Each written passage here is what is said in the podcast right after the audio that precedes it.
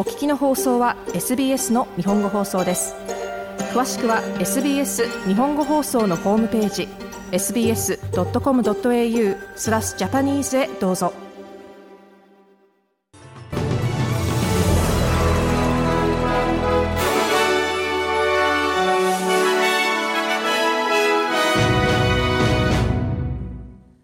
11月23日の SBS 日本語放送ニュースです。ナイアガラの滝付近にあるアメリカとカナダを結ぶレインボーブリッジの国境検問所付近で車両の爆発があり、2人が死亡、また国境警備隊の1人が負傷しました。この事件の映像には空中に浮遊し着陸時に爆発する前に高速で走行している車が映っており、スピードは時速 160km を超えていたと報道されています。当初はこの爆発がテロに関連している可能性の懸念がありましたが、ニューヨーク州のキャシー・ホークル知事は、テロを指し示しているものはないとしています。パースの住民が2カ所の北部郊外で制御ができない急速な山火事が拡大しているため、自宅を出て避難をしないよう警告されています。市内中心部からおよそ36キロ北のメラルーカ、またワネルーのジャンダバップの一部に緊急警報が出されています。火はメリジニアップのバウンダリーとバスタードロードの交差点付近で発生し、西に向かって速い速度で移動しており、収まらず制御もされていません。南オーストラリア州のアウトバックで殺人の容疑のある男が、男が逃走中で、警察は男は武装していて危険だと述べています。上級の当局者が火曜日の夜、55歳のケビン・ジョエルがアデレード郊外の自宅で妻のジョディさんを射殺したとしています。ジョディさんは過去に友人に自身が家庭内暴力の被害者であることを話していたという報道があります。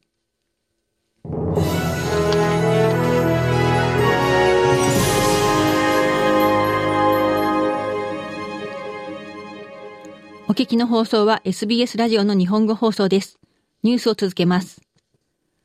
ペニー・ウォン外相は、オーストラリア政府から一時滞在ビザを与えられた数百人のパレスチナ人は全員通常の手続きで申請をしたと述べています。イスラエルにいるおよそ1800人と、またガザにいる800人を超える人がビザを与えられています。ウォン外相は公共放送 ABC に対し、全員が通常のセキュリティチェック、アイデンティティ、またキャラクターチェックを受けたと伝えました。明らかにオーストラリアのビザを持っているからといって、その人々が今いる場所から離れられるという意味ではありません。そして我々が支援しようとしているたくさんの人がガザにいます。ご存知の通り、検問所は完全に開いていません。そして我々は他と協力して127人ほどのオーストラリア人や永住者、また彼らの近親者をガザから出すために数週間費やしています。ですので、ポイントはっきりしたいと思いますが、ビザの付与が人々が今いる場所から出られるようになるという意味ではありません。明らかに現場の状況は依然として非常に困難です。ボン外相はこのように述べました。イスラエル軍とハマスの停戦がいつ始まるのかについては、相反する報道がいくつかあります。アメリカオープン AI が数日前に解任したサム・アルトマン氏が CEO として復帰することで大筋合意しました。人工知能アプリケーション、チャット GPT を手掛けるオープン AI が、アルトマン氏を解任した取締役会を部分的に再編成することで合意したということです。取締役会は金曜日のアルトマン氏の解任について、アルトマン氏の率直さの欠如とされることや、オープン AI の人類の利益になるよう AI を開発するというミッションを擁護する必要性以外は、ほとんど詳細を明らかにしていませんでした。この解任の決定の後、オープン AI の従業員750人のうちのほぼ全員が取締役会がアルトマン氏を復帰させ、またメンバーが辞任しなければ集団で辞職をすると表明していました。シドニーの南部ウーロンゴンで人が刃物で刺されたとされ、これを受けてティーンエイジャー3人が警察の取り調べを受けています。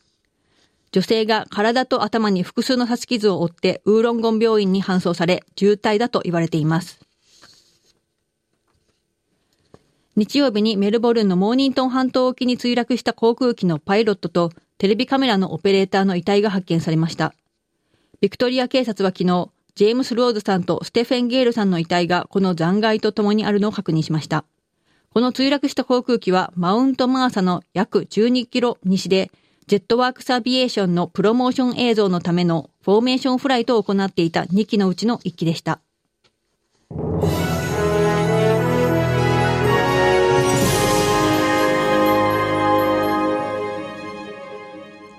お聞きの放送は SBS の日本語放送です。ニュースに続いてスポーツ、そして天気予報です。まずはスポーツからです。サッカーの話題で、ワールドカップ予選でアルゼンチンがブラジルを1対0で下しましたが、この試合前、警察のファンとの衝突があり、開始時間が遅れるということがありました。ファンの争いが起こり、アルゼンチンの選手らは、キックオフ前にピッチを離れることを余儀なくされていました。試合は事態が沈静化されてからおよそ30分遅れで開始しました。ではおしまいに天気予報です。お昼の時点での明日11月24日金曜日の予報です。まず西オーストラリアのパース、最高気温38度、おおむね晴れるでしょう。南オーストラリアのアデレード、最高気温22度、雨で暴風になる恐れもあります。ビクトリアのメルボルン、最高気温26度、時々にわか雨が降り、次第に頻繁になるでしょう。タスマニアのホバート、最高気温25度、おおむね晴れるでしょう。連邦首都のキャンベラ、最高気温24度、1、2度にわか雨が降るでしょう。ニューサウスウェールズのシドニー、最高気温25度、1、2度にわか雨が降るでしょう。クイーンズランドのブリスベン、最高気温27度、晴れ時々曇りでしょう。そしておしまいはノーザンテリトリーのダーウィン、最高気温33度、1、2度にわか雨が降り、暴風になる恐れがあります。以上、明日11月24日金曜日の天気予報でした。お知らせの後は音楽、そしてカレントアフェアズに続きます。